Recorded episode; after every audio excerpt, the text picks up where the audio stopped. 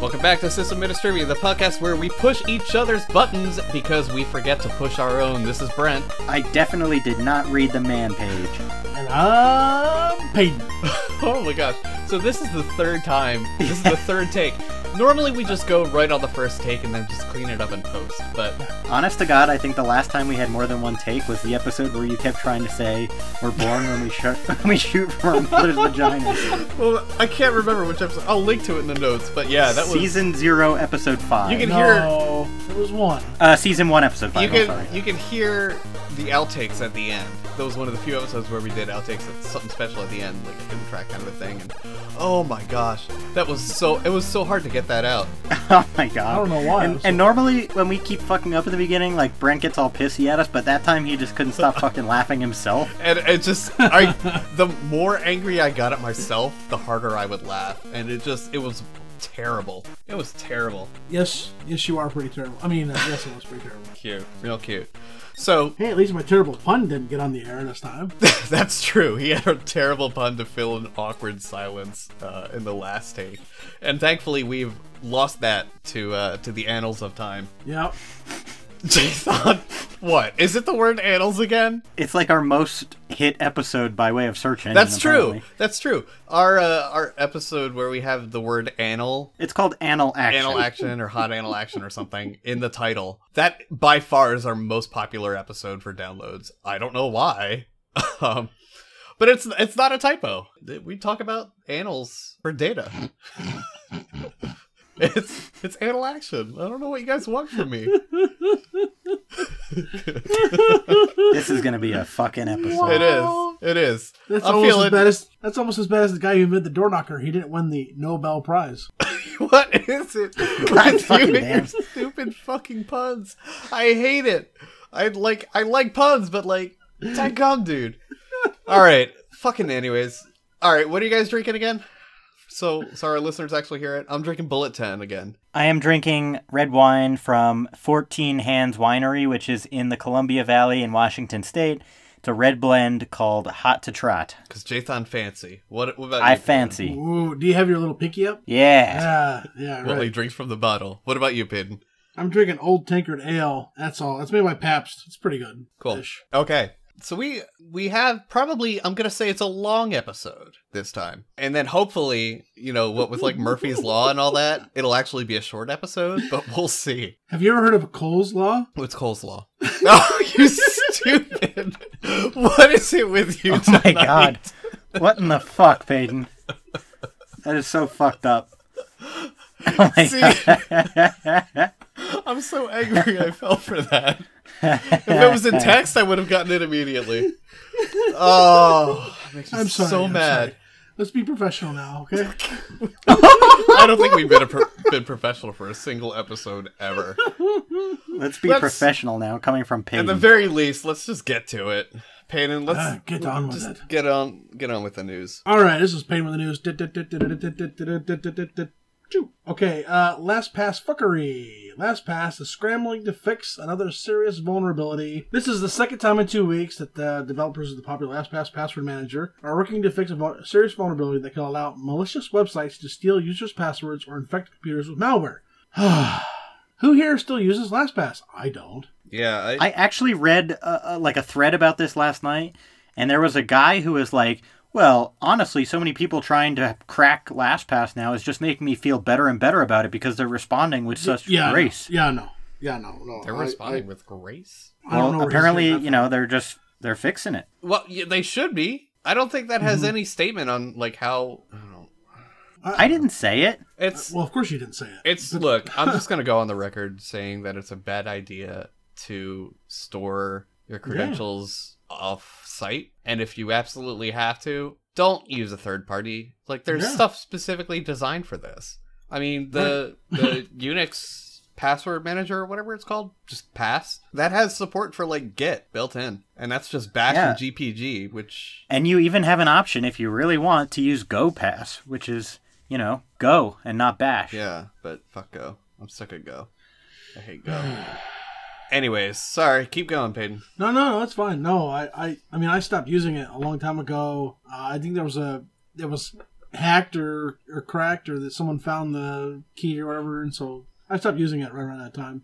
I'm going to skip over the next one on the list because I thought we could talk about that one last. I'm going to go straight into HP is creating a system. I found this on the register. They're creating a system where they have a new laptop, and it's using the Chromium virtualization technology. What will happen is if you launch Chrome or Internet Explorer, it will actually be its own self-contained VM, and if you visit a malicious site and you get infected, it will detonate itself, which I think is, while it sounds really cool, I think the idea is a little crazy, you know, personally. Yeah, hopefully, wasn't there like a whole OS that basically was built around this idea, like Qubes OS or some shit? Oh, yeah. No. Where every application ran on its own, like, little tiny hypervisor or something?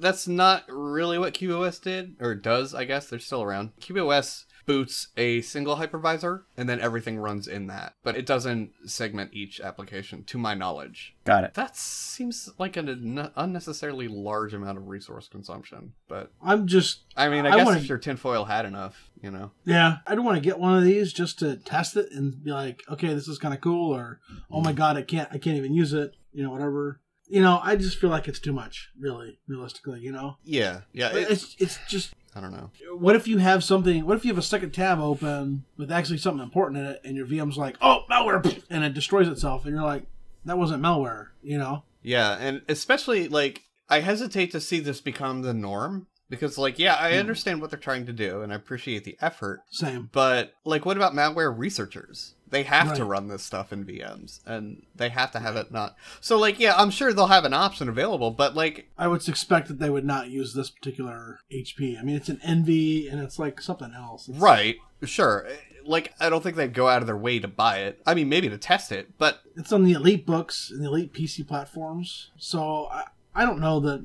I don't know. Sure. But more to the point, I don't want this to become like a trend, because it's going to be harder for researchers to do the research they need to do in that case. Yeah. Which would lead to weakened detection of that malware inside the guests. And ultimately, it would hurt the general purpose of it. But well, that and, you know, being able to do a postmortem on a system that's been infected. I mean, that's important too, as well. One of the reasons why we're able to fight CryptoLocker so much, or so well at this point now, is because of the postmortems that we're able to do. And I say so well, I mean, yeah, we have a long way to go, but we're getting surprised better at it. Yeah, for sure. I'll go. And if someone's crypto-locked machine deleted the VM that the browser was running in, you'd have nothing. You'd have nowhere to go to, you know. And what if the system that runs the virtualization gets compromised? I mean, then you're really screwed, you know? Yeah. But I mean, for the general public, I don't know. See, I would see people getting more pissed that they lost whatever they were working on than anything. Yeah, for sure. So I can see it becoming very unpopular, but still a sort of industry trend. So sure. I don't know. I guess we'll have to see more on that. Yeah. But keep going. Okay. Keep going. So, lots of stuff. So, this is on Reddit. The Skype user showing that Skype is showing malicious ads. We have a screenshot and we have a link to the Reddit. Skype, of course, is saying that there's no way that their ads would do that. I don't know if you've seen Skype ads, but they're almost malware in themselves. And one of my favorite things to talk about is that Google is taking Symantec to the woodshed, in quotes, for misissuing 30,000 HTTPS certs. And they are actually going to immediately stop recognizing the EV status and gradually nullify all these certs. So I'm not really 100% sure what happened with Symantec, but it looks like they just went, you know, published the wrong stuff and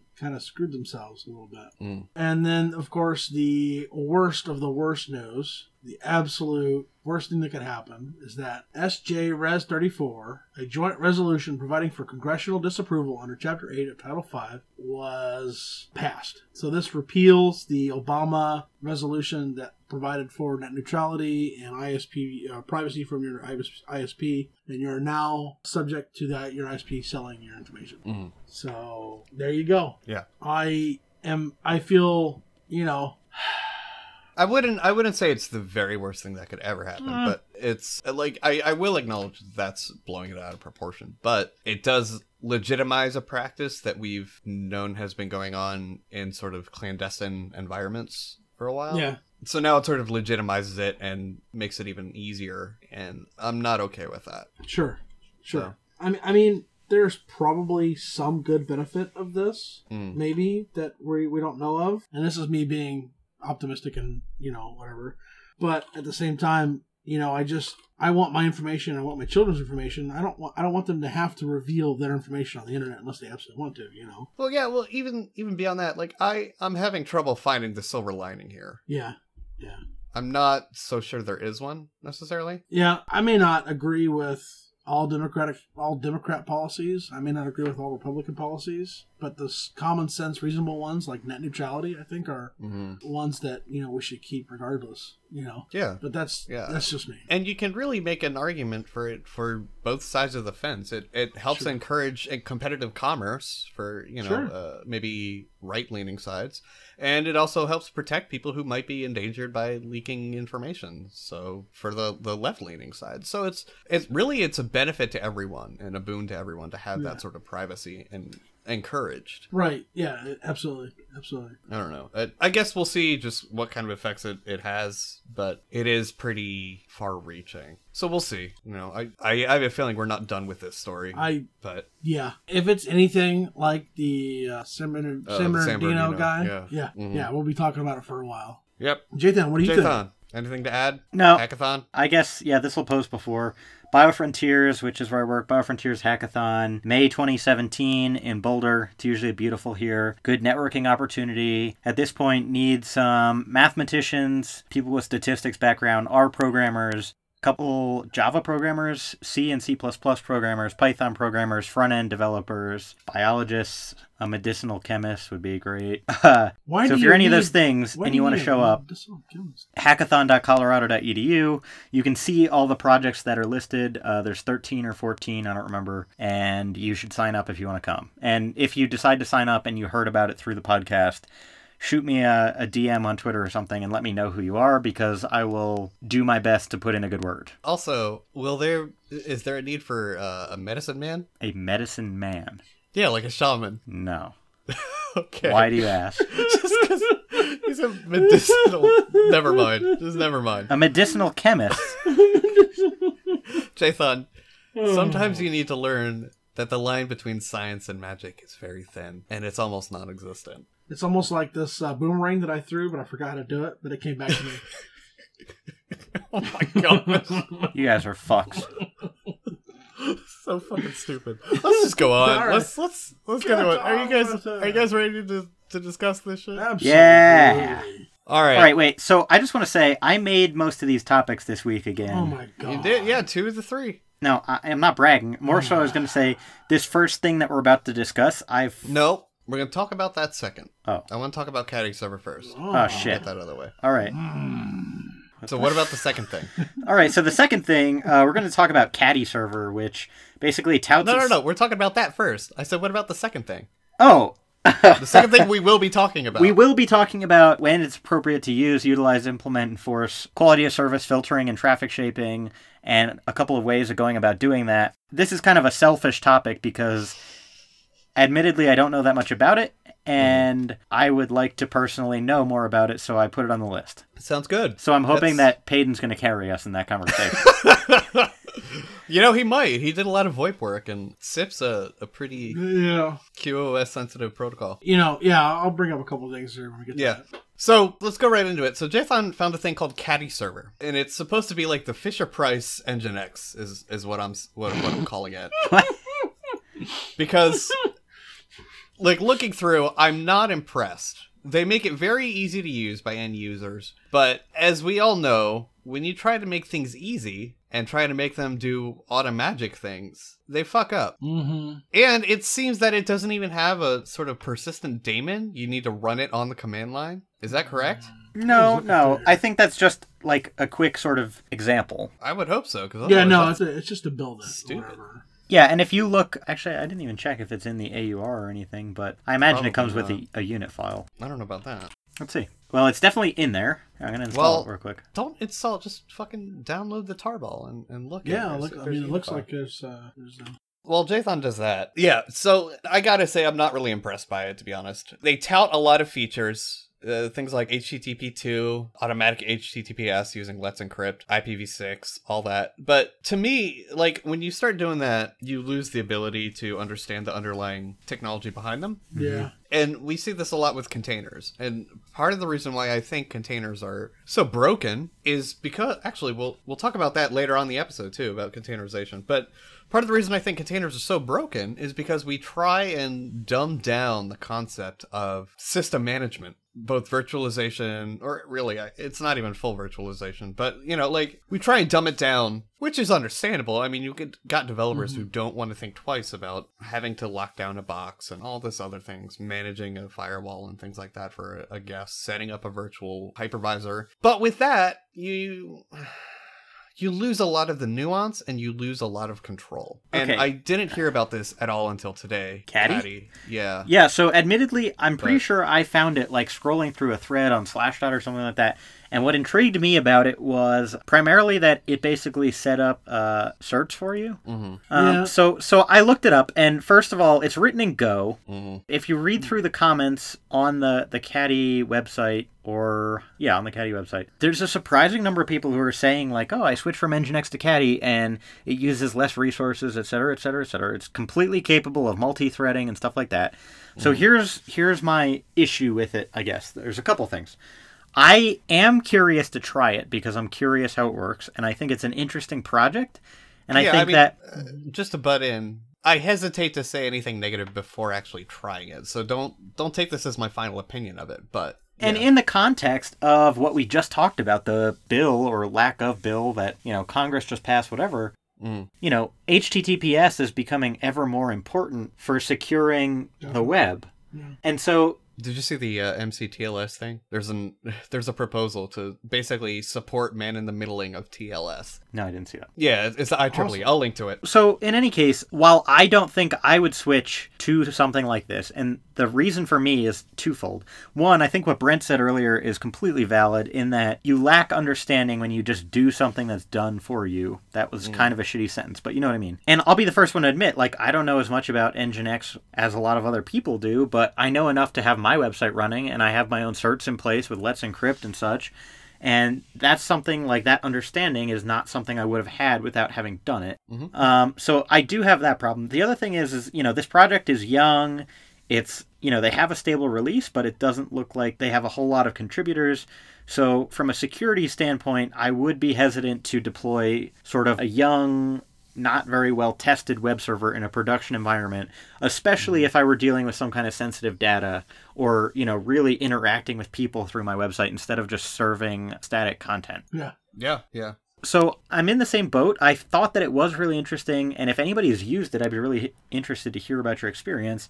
I personally am glad to see Nginx overtaking, not quite, but, working its way up in market share and competing with Apache more. Yeah. What I really like about Nginx is the configuration is stupid simple comparatively, I think. And the amount of resources that Nginx uses compared to Apache is just astounding. Mm-hmm. It's so much less. So anyway, I just thought this was interesting because I have been working on my site more heavily. I definitely will try it out, probably in a virtual machine or something like that. Maybe for something at work that's not like, very high consequence if something were to happen to it. Sure. Yeah, sure. I think I'll probably follow the project. I'm not into Go, so there's no chance that I'm going to contribute or anything like that. But I'd be interested to see where the project goes over the next, months, years, whatever. Are you going to stop looking?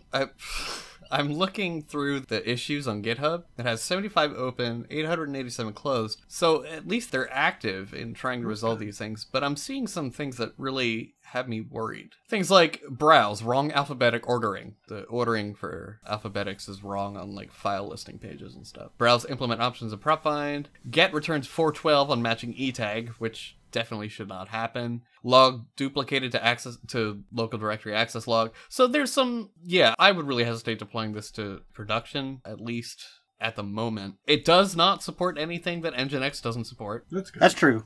Yeah, there's nothing novel you'll get by using it compared to Nginx. And I would say that the people who are seeing better performance out of Caddy than Nginx probably haven't tried tuning the performance of Nginx. There's a lot of things you can do there with like caching and pooling and all sorts of other things. It even supports balancing right in there. So It also, go ahead. I mean, that's just it. Like, a lot of people don't dig down deep into Nginx Essentials. That's completely true. So I think a lot of the performance increases are because it implements these sort of things out of the box, which, you know, is nice for new users. But at the same time, if you've got an app that breaks with caching, you're going to have no idea to look for that. Yeah, absolutely. So two things. One, it does have a System D unit with it for the AUR at least. Mm. So even if you're using another distro like CentOS 7 or something, you should be able to pull that if you need it. Mm-hmm. The other thing that I think is another point in terms of performance, you know, even using something like Nginx, if you wanted to render Markdown, you'd have to have some kind of engine to turn that into HTML for you, be it, you know, like a Python framework mm-hmm. or something like that. But it seems that Caddy can do that for you. So having just one less service running could account for a lot of that as well. Yeah, I don't know. See, at that point, like, oh, so a big criticism of System D, and I don't want to make this another System D episode because we have a great one, and I'll link to our in-depth one. I don't want to make this another System D episode, but one of the biggest criticisms of System D is that it breaks the so-called Unix philosophy of doing one thing and doing it well, or having one particular thing handle one particular service or function or whatever. Now, there is a counterpoint to that, which I mention and go into detail on that episode, so I'm not going to go into it here. But it seems that Caddy breaks that as well. They roll, in my opinion, a bit too much into it. Well, it looks like it's just one of those, I can do everything for you. All you have to do is write or, you know, put stuff in, and it will. Yeah, like you're saying, I don't like that. I want to write the HTML myself. I want to write the CSS myself as much as possible. I mean, I know I'm not a web designer, so. I mean, there's a reason with Nginx you need separate parsing engines sure. for PHP and CGI scripts and stuff. There's a reason for that, you know? Like, yeah. The more you roll into your service, the more... What am I trying to say? The more points of failure you have. Yeah. You know? So I don't know. I feel really hesitant about the idea. I get what they're trying to do. I totally get it. But... I mean, it looks cool, you know? Yeah, I'm not ready to call it the devil or anything. No. I would like to give it a fair chance. I'm just telling you. Yeah. I mean, for the features that it offers in a configuration that's, like, easier than Nginx to understand, would I use it? Even if I liked using it, I probably wouldn't for the security aspect alone, right? It's just not tested enough for me. Mm-hmm. But would I recommend it to other people? Or would I run it in, like, a container situation where something had to be, stood up in a container for, you know, like something you're going to stand up in Amazon that's for, you know, 3 to 5 days for a specific use case? I would possibly consider it. I'm not going to lie. As long as S2 doesn't go down. S3. Again, yeah. I could see that.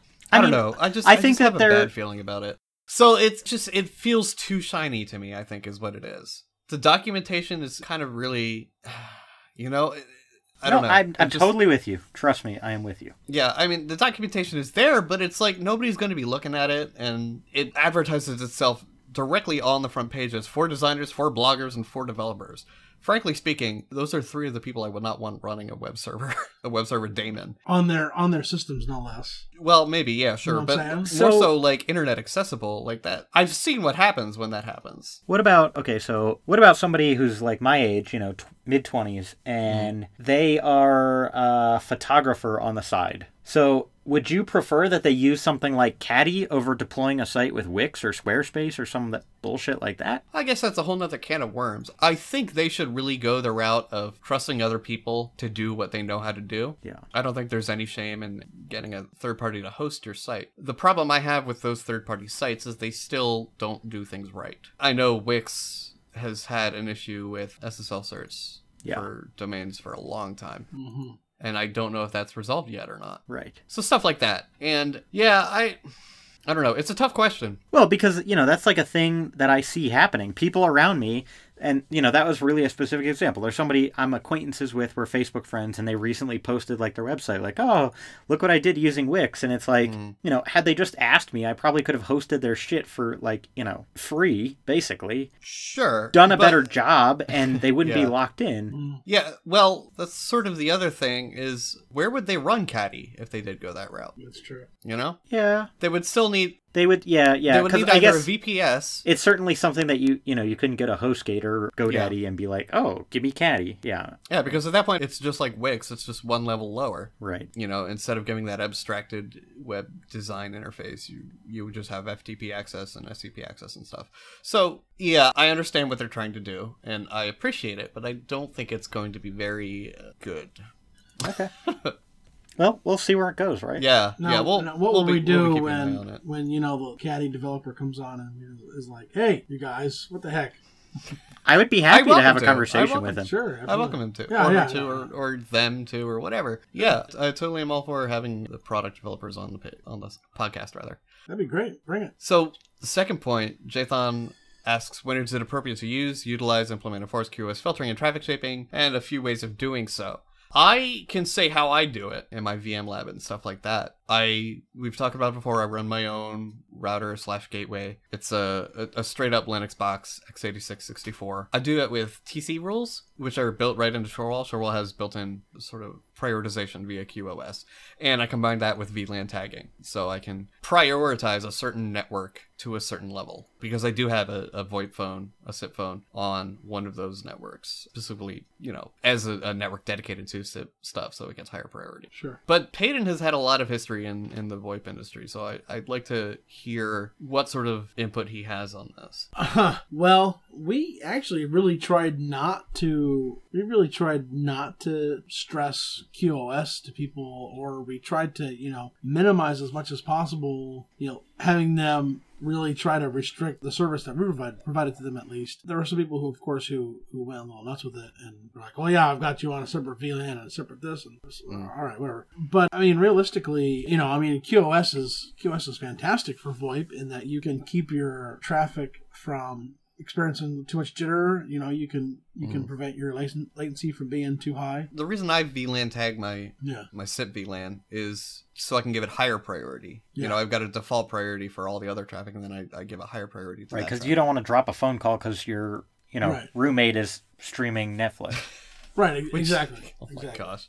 Yes. Well, so so it's sort of like, it's not called that, but it's sort of like a reverse quality of service sort of a thing, where you downplay all the other traffic in favor of one service as opposed to disfavoring one particular service. I mean, generally speaking, the people who called us and said, hey, how would you QoS this? I'd say, well, generally speaking, I just, make it a priority, and everything else needs to not be. I mean, realistically, the best thing that you could have done, I would tell them, is have a separate connection for your VoIP, really. I mean, and then people be like, well, I'm going to get a 3 meg line down and dedicate 500K to phones. Is that enough?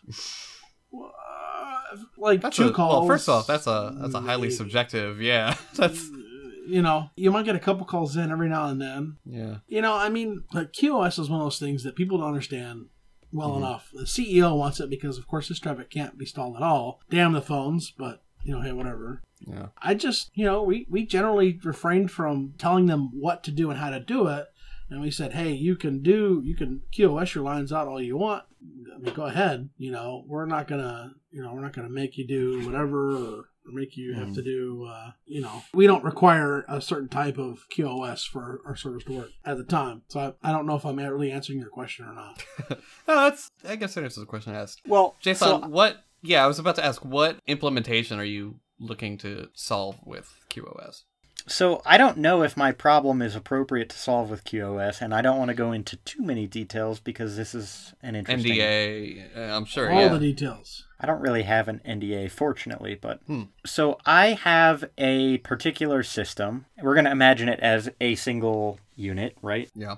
And I need to allow people to connect to a certain location from there. Like another machine? Sort of like a jump box kind of a thing? It's to move data. Okay, so it's a sort of a data broker almost. Yeah, but here's the thing is, this place that they're connecting to where the data actually lives is sort of touchy. It's older, it's a little finicky, it doesn't like to have a whole lot of traffic moving in and out at any one time. Mm. And the reason is actually because of the disks that are inside of it sort of just choke under heavy reads and writes. Mm-hmm. It's by design. It's not meant to be like uber fast storage or anything. It's meant to be, not going anywhere. Sure. So I would like to allow people to freely connect to this from a certain location, but I don't want them to take the whole box down and bring it to its knees because I'm allowing them to do that. Yeah. But as it is right now, a lot of people are sort of moving data in this same similar workflow from the same place. So I end up, you know, spending half the day just moving data for people because they don't have a way to do it themselves. Mm. So my question is the appropriate way to do it, allow them to mount it, but put in some kind of filtering, like a quality of service type thing, or like a hard bandwidth limit somehow that says basically, you can connect to this and you can use it however you want, but this is the maximum speed you're ever going to see to and from this place. Well, that's basically what a QoS would do. Would do, right, exactly. What traffic shaping would do. But more to the point, yeah, I can see that being a way to address the problem you're having. I would probably just have it cache to RAM and then, buffer to RAM and then write to disk. Cache is the wrong word. Cache means write to disk. Buffer to RAM and then write to disk gradually. I don't know if that endpoint has enough memory to do that, though. Yeah, that's the thing. I don't think it does. And it's actually more so reading than writing. Interesting. Yeah. And actually, yeah, so that's the thing is writing, there is actually a very nice cache in place. Mm-hmm. There are log and cache devices set up in the context of ZFS. Sure. And it's more so reading. And it's not so much that I think one person is going to just make the whole thing shit itself. It's that, a bunch of people at once. Exactly. Yeah, sure. How are they accessing those files? Like over what protocol? Well, currently they're not. Okay. So the reason it's okay right now is because the only way they can access it is from the wired or wireless network by way of SMB. Mm. So they will just as, the most that they'll have going to their computer is, maybe 10 gigabit, but most likely it's 1 gigabit. So the network is always going to be the bottleneck, so I don't have to worry about it. But where I'm considering opening this up to, it'd be basically like a 40 gigabit line between the two. Mm-hmm. So at that point, that's not going to be where it would get bottlenecked. Yeah. I don't know. I mean, Samba does have client-side caching, but that doesn't really help you if, Mm-hmm. Honestly, at that point, I would say, just opt for better storage hardware at that point. You could probably hack something together with some traffic shaping, and it'd work, I guess. But, typically what you would see traffic shaping for is actual network throughput, not really trying to account for a weakness on an endpoint. Right. Yeah, and so the one solution that I've been working with personally, because like I said, I'm moving the data right now, mm-hmm. so I'll kick 3 or 4 of these off at one time, and I just use rsync with a bandwidth limit flag. Yeah. But of course, I know to do that, and I know that limitation. I can't force everyone to do that. Yeah. I also can't actually give them access by way of rsync, so it would have to be basically SMB or NFS. Hmm. Yeah, it's an interesting conundrum. I would definitely say that you could probably implement some sort of flow rate, which is basically just traffic shaping in QoS under a different name. You can do that in IP tables. I have no idea how to do it manually because I just use Shorewall to it because it's going to be probably 15 lines of rules just for one. It gets even funnier when I tell you that one point is Solaris. So. Okay, well, there you go. So, yeah, it definitely gets complex, and I don't offhand know. I don't know Solaris well enough to know if it supports traffic shaping rules natively. I don't really know if it supports itself, so. Okay. All right. Fucking archaic shit. Right. Oh, NFS. Oh, Solaris specifically is just showing its age. Yeah, I don't actually hate Solaris, for the record. Yeah. I would say it's probably going to be your best option. It's not really what it's designed to fix. Right. No, I am well aware of that. It's more so is this a possible hack that I could implement? For the next, I would say it's a creative way of addressing the problem, which is, in the end, what all hacks are. Yeah. Yeah. Yeah, I would say give it a shot and see how it goes. I know in Linux, it's, as I said, it's done through the TC utility. Right. Traffic control, I think it is. But I have no idea what that would be under Solaris. So you might have to do that if you have a smart switch or a smart router in place on that network. It might have to be done there. Yeah, I think that's probably how it'd have to be. Yeah, and there you're on your own because I definitely don't know your hardware and stuff like that. So usually with traffic shaping, if the usage policy allows for it, if I control all of the devices on that network, I'll try and implement it on the endpoints, on the clients, on the servers. Right. If I don't, I'll probably try and do it on the network level. But that's just sort of general approach. Yeah, I don't really have much else to say about it. We can go in more in depth if listeners want to hear us do a whole episode on it. But yeah, I actually just thought of a good basic ins and outs. Good idea for an episode, though. What's that? We should just talk about the wonkiest way we solved a fucking problem in a production environment. Yeah. Yeah, I'll have to think about that. Like, I'm totally down for it. I would just have to think about what that would be. Yeah, me too. All right, cool. Any other comments on this topic? I feel like I was expected to talk more about traffic shaping, and I just... Oh, I was mostly kidding. I figured it was something that Brent had more experience with in his line of work. Yeah.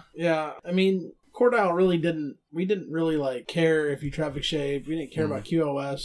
All we wanted you to have was, no kind of firewalling, or any kind of and I'm saying this wrong, but it didn't matter to us. If you did. That wasn't the point of contention that would cause most issues. Yeah. Right. Yeah. And I will concede to that. Like, most SIP issues are probably 90% going to be your firewall. Yeah, which is why STUN servers are so important. But yeah, let's move away from that. Okay. I will say though that in the instances where I've had to implement traffic shaping in my current place, I usually do that at layer 7 even. So some applications support filtering, and that's nice because it lets you kind of apply more refined rules to that actual shaping. But if I needed to, I could probably do it at a lower level. Sure. Well, it's also easier to change it on an as-needed basis that way. Sure. Yeah, easier to whitelist and things like that. So for our third topic, I have one more question, actually. Yes. Do you know of a way in the context of Linux specifically to basically implement a QoS policy on a per-user basis? Could I just say, this user always hogs all the bandwidth. I want them to only be able to, whatever. Well, you might be able to user with... or, MAC address? No. I'm thinking, user. Something you implement on a machine. Like UID. Yeah. You might be able to with the IP tables layer 7 plugin. I know that does have some user-specific rules there that you can do, but I don't know if it has... support for traffic shaping. Okay. Well, maybe we'll look that up and stick something in the show notes. Yeah, I'll put it in the errata if I come up with anything interesting. What about using layer 8 to prevent someone from doing too much? You just tie their hands together? Give them a sedative? Layer 8 is my favorite layer because you can really do a lot with it. Oh my gosh. Fuck. For those who have no idea what we're talking about, I sometimes try and remember that our listeners don't always know what the hell we're talking about because they're not all of them are sysadmins. Layer... When we say layer, it's referring to the OSI model, which I'll link. It's kind of a theoretical model mostly, but a lot of things do neatly fit into the categories. And the idea of it is there's different layers of technology involved in the network stack. Mm-hmm. And layer 7 is the application layer. Layer 8 is an unofficial layer that's kind of passed around as a joke, and that is the user layer. So that's the actual human at the keyboard is layer 8. AKA PICNIC. The what? PICNIC. Problem chair, not a computer. Right. PEBCAC. Or PEBCAC or... Yeah. Yeah, it's the wetware layer, which is not an official layer according to OSI standard, but, whatever. So I'm going to move away from that topic because I feel like we don't have much else to say on it currently. We've beaten it down. We have beaten it down. Into the ground, past the point of no return. Right. So to close out the discussion section, our friend Jerry from the Admin podcast emailed us in response to Season 2, Episode 3. By the way, Jerry, and anyone else who's listening, we now have support for comments directly on the show note articles. So if you'd like your comment to be viewable by other users, you can go ahead and add a comment to the show notes directly. And obviously, I have to approve it because we've already gotten some spam. But yeah, so it's a nice way of sort of discussing a topic without it having to be relayed by us. Goddamn spammers. Oh, calm down. But if you prefer to contact us directly too, that's fine. Hakuna Yurtado's J-Thon. Oh my gosh. So Jerry wrote in and he said, he spoke to our kind of bashing Amazon's big fail, which we also did in S2E2. And we did a little bit this episode too, because it's so funny. It's so funny. But he said, he spoke in defense of the cloud movement and of DevOps. And he wrote a lot of stuff, but this allows you to programmatically bring up and tear down infrastructure just by writing code to do so. Yeah, sure. But the response I have to that personally, and I don't know if you guys read the email. Have both of you read it? Yes. Okay. Peyton? Yeah. Yeah. Okay, so you know what I'm talking about. Yep. I would say my response to that is maybe we shouldn't be writing code to do that. We've seen a lot of issues, not just because of I don't want to say developers are stupid, because they know a lot of stuff I don't, but it's not their specialized knowledge. Running a system is not their specialized knowledge. So I will say that we are smart in different areas, and containerization and the cloud, sort of things like that, it sort of appeals to them saying, this is handled automatically by machines, so you don't have to know anything about it. And you can probably ask any developer why having a machine write code is a bad idea. it's the same sort of concept, you know, the nuance is lost. I said this earlier with Caddy, the nuance is lost. You don't know how to look for problems, and you don't know how to, there's just something, I don't want to get all hippy dippy about this, but there's something kind of, yeah, whatever. There's something like kind of intimate about between a sysadmin or a sysengineer or whatever, and the systems they maintain, you know, it's kind of sacred because we know the machines like the back of our hand, if we're worth our salt anyways. You know, we can say, oh, it's almost 6 o'clock. I know that this machine's going to have this particular issue. You know, we know to expect and anticipate that stuff and find solutions to it. We know how machines behave. We know how aberrant they may be to the spec.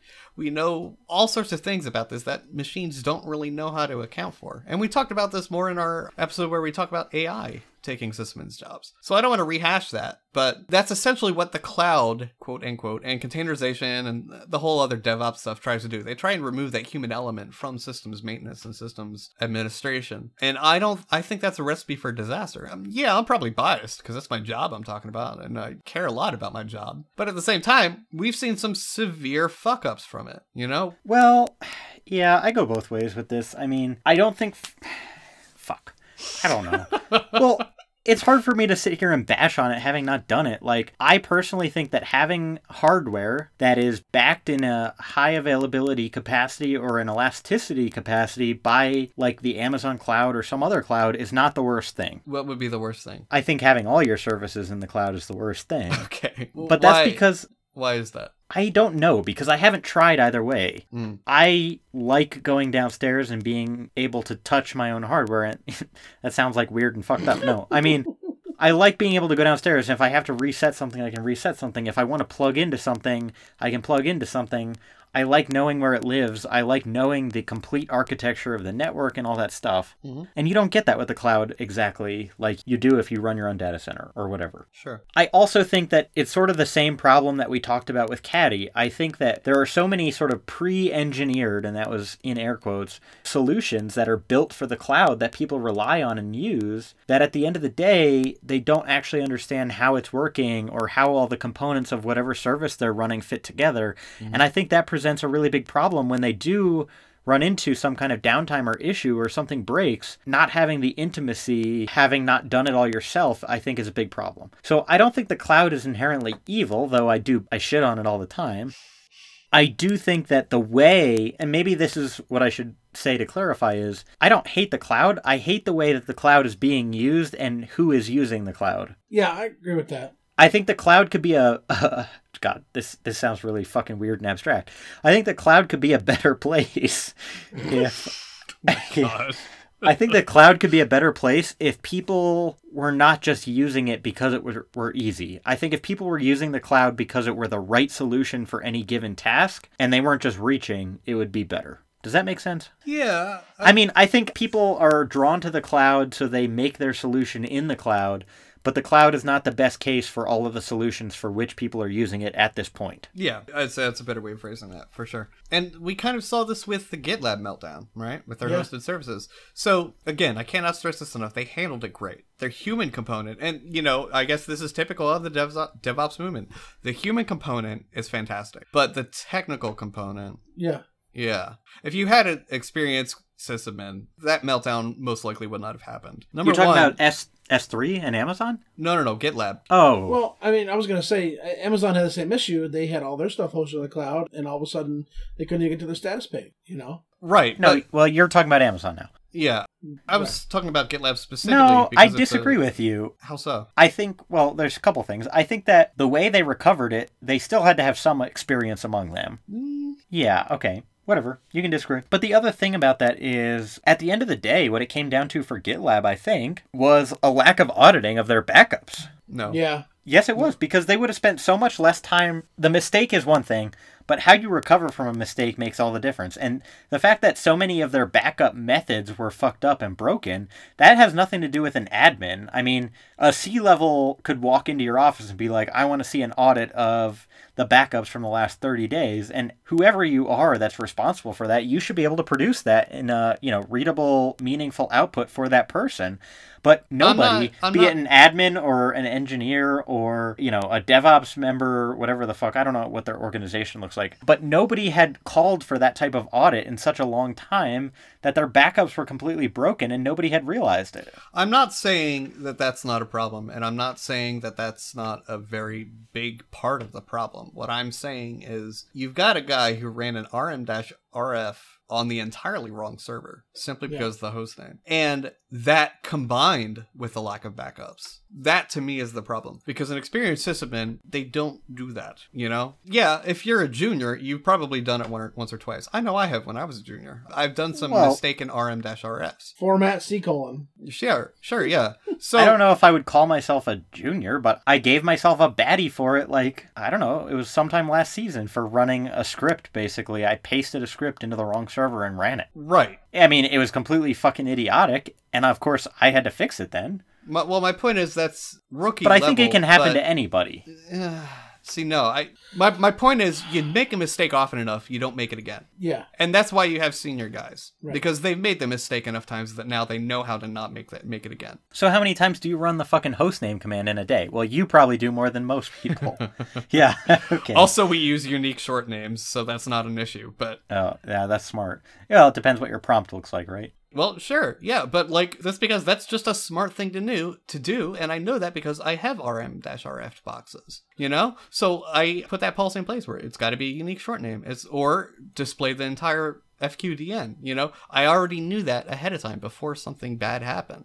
So that, plus just this week, the reason it's such a hell week for me is because I'm auditing backups, because I actually do that shit. So... What? That's not funny. Don't laugh, Peyton. Yeah. It is funny. It is a little funny. That's what people should be doing, and they don't do it. Yeah. Yeah, I just had to do it. I literally wrote a script that checked for the data on the front, verified that the backup data from the night before matched the data on the front side from the night before. And I literally had it print out, 50 pages, and I went through line by line and made sure that it matched. Yeah. Is that the best way to do it? Probably not. But you did it, though, and that's my point. Exactly. But more to that, though... You're not... Okay, have you... Since your fiasco with... What was it? Userbin? Or /bin? Oh, no, that was a long time ago. It was /bin. /bin. Okay, so since your fiasco with that, have you made that mistake since? Nope. I haven't used a fucking relative path in a Puppet module ever since. Okay. I think the keyword there is ever since. And why do you think you do that? Because it fucked me over once, and it's not going to fuck me over again. And that's my point. That's why we had to fix... Guys. Yeah. Yeah, because you had to fix it. Once you fix it, you know how much of a pain in the ass it is, whether you have backups or not. Like, that's not so much the issue. The backups are something you should be able to rely upon, but never have to. Yeah. Yeah. That's my point. And that's... Wait, there's another part of that, though. How's that? Just because you never need a backup doesn't mean you shouldn't check it, right? Like, you should always try to just randomly recover a fucking file from your backup or something and make sure it works. Sure. And, actually, that'd be a really great topic also for a future show is how do you properly audit backups in a way that you're confident that the audit is, evident that you're doing backups properly? Do you take the sum of every single file that gets backed up? Well, maybe if you're only backing up 100 gigs, but what happens when you're talking about 10 petabytes? What do you do then? Yeah, I guess that all comes down to the actual implementation. Well, yeah, and I personally know how I do mine, but people might have different views on it, and if you have never done it before, you might have no fucking idea. Oh, you wanted to actually get into specifics of it? Yeah, I think it'd be This is probably where mtree. Remember when I showed you mtree? Yeah, but I haven't used it yet. I want to. I have it written down at work. All right, well, mtree is fantastic. It's natively on BSD, but there's a Linux port. What it does is it lets you, it basically maps out a directory, a directory hierarchy of files and directories and such.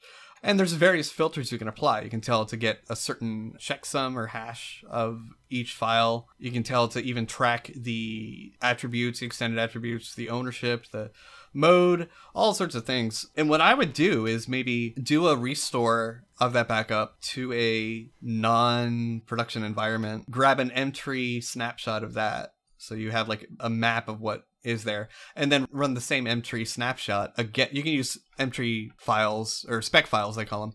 You can use mtree spec files to like sort of compare directories too. So then I would just use that spec file to compare against what's in prod and make sure that everything that is different should be different. And that's probably going to be the best way to go about that. Now, if you've got like, I can see that biting you in the ass if you're like backing up a cache directory, but number one, why are you backing up a cache directory? And number two, like if you've got that many files, you might want to sort of reduce your data set, in which case you maybe take 1 or 3 files from each directory and subdirectory and compare them. It's not going to be a complete assurance, but you know, you got to do with what you can do with what time you have. So, you know. Yeah. Well, all that to say, I think we're all on the same page here. We probably go about audits and such in a different way, but sure, we're also all working in different environments, so that's a pretty reasonable thing. Mm-hmm. Yeah, yep. I mean, I know for a fact that I sat there one day and I did RM-RF in front of a senior, I use the term senior, he's actually younger than me, but he's been at the job longer than I have. And mm-hmm. Yeah, I mean, that's what senior means. Right. I did that in front of him, and he says, don't ever use F in an enterprise environment. And I said, yeah, okay. And I mean, you know, I learned that lesson really quick, because I don't want to force delete a directory that I shouldn't. I'm not sure I agree with that sentiment, but... Hey, man, I mean, you know... What are you going to do, empty every directory first? Well... I mean, see, here's the thing. So it does, if interactively deleting, you know, leaving out the F, the force, does make you think about things. Yeah, but if you've got a directory like of like 5,000 files and it's a cache directory, that does get kind of to be an issue. Sure. Maybe do like a find ./type F and then just view all the files that you would be deleting first. Sure. But yeah, like it all comes down to how you want to implement protections against that at your company. Sure. And it depends what you're comfortable with in your environment. Right. Yeah, but we're getting off topic. My point is, I don't really see a good defense of DevOps, especially the way it's currently being implemented. That being said, I use DevOps every day, so fuck off. Oh my gosh. I think the term DevOps is grabbed too quickly and it's often used improperly, for sure. But it's just like the cloud. It's just like, you know, every other term out there. Yeah, absolutely. I think that if you're specifically looking for a DevOps, then you need to know exactly what a DevOps does in the first place. Yeah, let's define that right now. When I say DevOps in a sort of deriding manner like this, I'm referring to the DevOps movement, the DevOps culture, and what HR and C-level usually think are DevOps, in which case they think they're getting an admin for the price of a programmer and vice versa. And they think they're getting 2 for the price of 1. Mm-hmm. That's not what actual DevOps is. Actual DevOps, which I've actually yet to maybe see done properly, is the concept that sysadmins develop tools that integrate into their environment that will let developers have a more integrated experience in deployment. That's it. So, well, and that's what it is on a technical level, but at an organization level, the development operations team, depending where you're working and what project you're working on, has nothing to do with what Brent just said. And it has entirely to do with literally operations for like the development team. Yeah, yeah. And I honestly, like, I am more, the way I see it is, what we had before wasn't broke, so stop trying to fucking fix it, you know? Yep. We had slower rollouts of software, we had less things publicly breaking, we had more, you know, we had all these sort of benefits that we've lost now because we just want to push as fast as possible because we've got this idea that, you know, release early, release often applies to wide-scale production, and it doesn't. Have you read the Phoenix Project? No. Well, it's an interesting book about the DevOps movement and whatnot, and they talk about how, like, Amazon does, like, 10,000 deployments a day or whatever, and I just, you know, I could see where, like, maybe Amazon could do that, but at the same time, you know, I don't think Foxy Proxy could do 10,000 deployments a day, you know? Like, you're just not set up for that, you know? No. Like, I could probably do, I don't want to say the exact number, but I could do more than you think, but it's not going to be 10,000, certainly not. Right. And that's what I'm saying. I mean, like, you know, the thing is, like, the book is great if you're talking about, like, a large-scale enterprise, like, I guess myself or Jathan or whatever. Sure, you could probably do 1,000 or so a day, but I mean, realistically, DevOps, I think, well, I don't know. I kind of lost where I was going. I think I get what you were trying to say. Okay. Most people are applying DevOps when they don't need it. Yes, absolutely. Yes. Okay. Yeah. Like, I don't know of any company besides the big name players like Google, Amazon, Apple, even Microsoft. They're the ones actually turning out this. They do it because they need it. Well, and like, look at the SRE position, which is not exactly tied straight to DevOps, but that was developed. That position, that role was defined by Google to fulfill a need that they had. Yeah. And I think that they do it very well. I think that you know, Apple's definition or what an SRE looks like at Apple and, you know, Oracle, they look fairly similar. If your employee count isn't in the thousands, you don't need a DevOps team. That's probably true. And that's what I'm trying to say here. I agree with that too. The people who have followed Google in terms of like defining that type of position, mm-hmm. I think have done it because they have a legitimate need for it. But, sure. You know, like where I work, I could call myself a site reliability engineer, but I'd be lying. Oh, I mean, you got to keep the boxes up. You do disk replacements. That makes you a SRE. No, that's fucked up. No, because what defines an SRE to me is not how you do your job in terms of like the actual operations, but the principles by which you work, right? Like SREs have like, you know, work with developers. Between the SREs and the developers, they can handle like a 0.01% downtime per whatever period of time.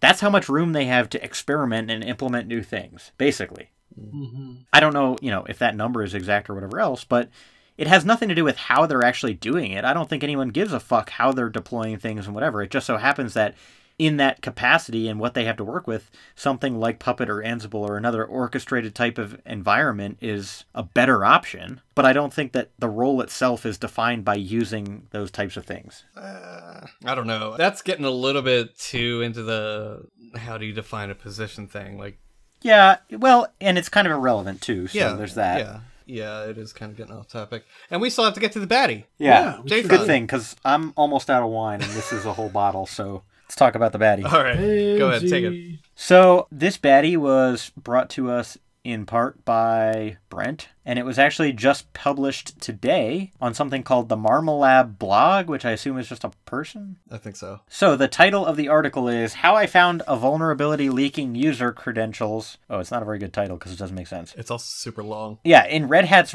Revello systems. Never heard of Revello. No, it tells you what it is. What is Revello systems and how Red Hat uses it. Yeah, so I'm not going to read this whole thing because it's super long. But basically this guy's writing Kevin Kavane. I don't know how he says his name. It's got a weird accent. It does. I'm sorry. The accental grave in French, yes. But the opening here is, I found the credentials. Goddamn, every time we get to the baddie, I'm drunk. That's the intent. I found the credentials of a Red Hat solution architect and was able to log into their Revello Systems account. It's a good opportunity to learn something. You need to know that I'm not a security researcher, and my only goal is to raise minimum awareness about security. Let's transform this into a case study. So he goes on to basically talk about the impact of this credentials leak, what Revello Systems is and how Red Hat uses it, and very briefly, basically, it's so that Red Hat can run VMware workloads on public clouds. So, you know, Amazon instances, Google's cloud, whatever the fuck they call it. Yeah. He also talks about what he had access to with those credentials. Yeah, which is the pretty interesting part. But so essentially the way he found this was he went to Red Hat's GitHub repository and just searched for things like, he's got a list of things here that he searched for. Basically, where the fuck is it? I know it's in here. I don't know. Where is it? Well, in any case, he searched for things like removed credentials or stuff like that. Delete password, remove. Yeah. Yeah, so it was basically people had accidentally committed... Shut the fuck up, Peyton. People had committed and pushed files that have passwords and credentials and security tokens and keys embedded in the files to GitHub and then later remove them. Mm-hmm. So this person was very responsible. They tried some of them, and most of them were already inactive. So the people, as soon as they made the mistake, they fixed, you know, they changed their password, whatever. So that's a good thing. The second thing is, for the few people that he found whose accounts still worked, he actually reached out to them right away and was like, look, I found this. It's still working. And within a couple of hours, he said everybody responded, essentially. Good. So kudos to the Red Hat, you know, engineers who... were involved in this. The engineers and all the other projects too. I think it was more than just Red Hat, but Red Hat's definitely the biggest name, probably. Yeah. So I'm kind of rambling here at this point, but there's a list here of exactly what he found: AWS access keys, MongoDB connection URIs with login and password, Twitter API credentials, GitHub account credentials, Gmail account credentials. Wow, that's a pretty big one. Wow. So, you know, he's got some suggestions here. What can we learn from this? Don't commit credentials is the obvious one. Use a password manager so we're not sharing passwords between services such that if one password gets compromised, the rest are still okay.